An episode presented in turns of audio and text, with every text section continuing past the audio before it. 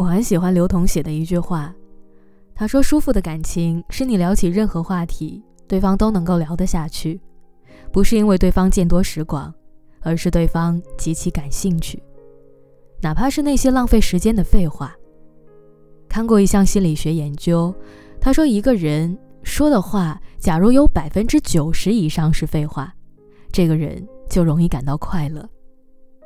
假如废话不足百分之五十的话，这个人就不容易体验到快乐的感觉。前者表现为娓娓而谈、喜笑颜开，后者表现为闷闷不乐、郁郁寡欢。表面看起来，废话是消磨时间的杀手，可是生活里的小确幸却都是由废话组成的。也许是夫妻两人睡觉前的家长里短，也许是恋人互相倾诉的爱和依恋。也许是朋友之间聊的八卦，也许是爸爸妈妈翻来覆去对你的劝解。看上去没有营养又没有品味，并不能给生活带来多大的帮助。有时候甚至听的人还会觉得厌烦。可是如果没有了他们，生活又该是多么无趣啊！有个读者曾经给我留言，他说他的老婆太能唠叨了，只要有他的地方就不会是安静的。他在看电视，老婆吐槽他不做家务；他在看书，老婆和他说些邻里八卦；他要睡觉，老婆突然抓着他说孩子的心理问题。他说他不反对老婆唠叨，可他每次都说不到点子上，往往一句话就能说完的，他却偏要搬出来一大堆的废话，怎么都制止不了。有一次，他因为说话的问题，两个人争吵。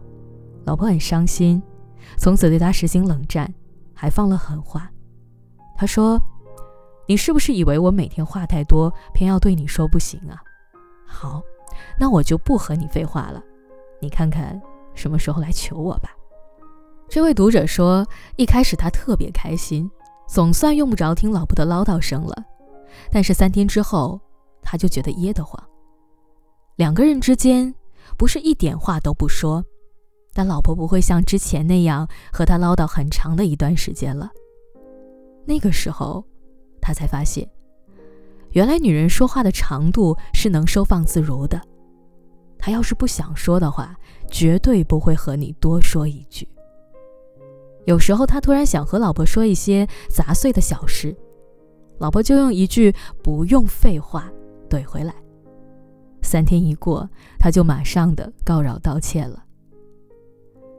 我问他是不是因为不习惯，他说是挺不习惯的，但最重要的是，我发现我还是挺喜欢听他唠叨的。晚上下班回来听他说说话，我整个人都放松不少，反倒家里冷冷静静的，内心就会一阵空虚。再说了，我是他最亲的人，他不和我说废话，和谁说呢？真实经历过，你就会发现，身边有一个能让你想说什么就说什么，不用担心哪句话说错，也不用思考哪句话是废话，不要怕聊太久会耽误休息，是一种幸福。唠叨也是一种爱呀，废话也是一种快乐。最舒服的关系，我想也莫过于此了吧。一个人越成熟，就越会发现。说话已经变得不太容易，说废话更是一件奢侈的事情，因为不是每个人都能给你时间听你说话的，也不是每个人都能给你耐心陪你聊天。工作上需要效率，说话简明是最好的；人际交往上说多了会有人嫌烦，要么找各种借口离开，要么直言你啰嗦。有时候。哪怕身边亲近的朋友，也不是什么事情都能说的。要么怕这个话题太敏感，要么怕一番吐槽是在传递负能量，要么怕说的太多会有人在心里偷偷的骂，哪怕只是表面的一片祥和。越是成熟，越是沉默；越是沉默，越会懂得身边有一个愿意听你说废话的人，才是真正幸福的事儿。不知道你会不会有这样的情况，心里烦闷，怎么都抑制不住烦躁的情绪，很想找人倾诉，翻遍微信的通讯录、手机的联系人，却没有一个能说得上话的。就连在朋友圈，你都不敢发泄，怕别人说是矫情。于是，那么多想说的话只能憋着，越憋越难受。人，在很多时候都是有倾诉欲的。很多人抑郁的起因就是没人可以说话。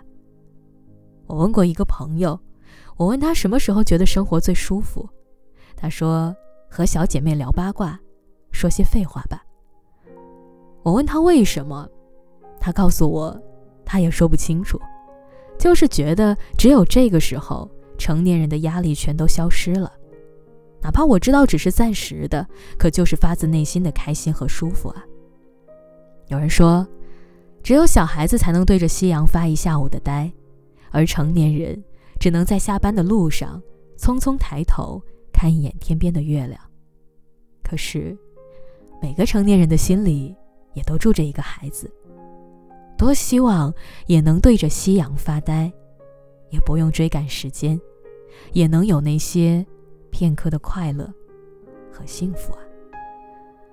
这个时代。事事都在逼着我们抓紧时间，努力工作、学习和生活。的确，这些都很重要。我们要出人头地，要事业有成，要拼命争上游。可是人这一生，总要有能喘口气的地方。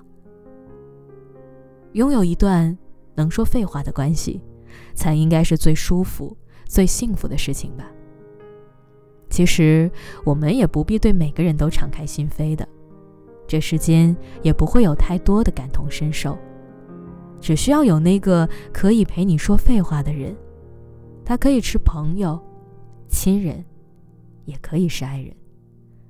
他能让你在奔跑的路上陪你喘口气，能让你下班回到家的时候有那么片刻的轻松，能让你自由的缓解压抑已久的心情。有个人曾经说过：“他说幸福，大概就是找到了一个愿意听你说废话的人。遇上这样的人，请你记得，一定要好好珍惜他。”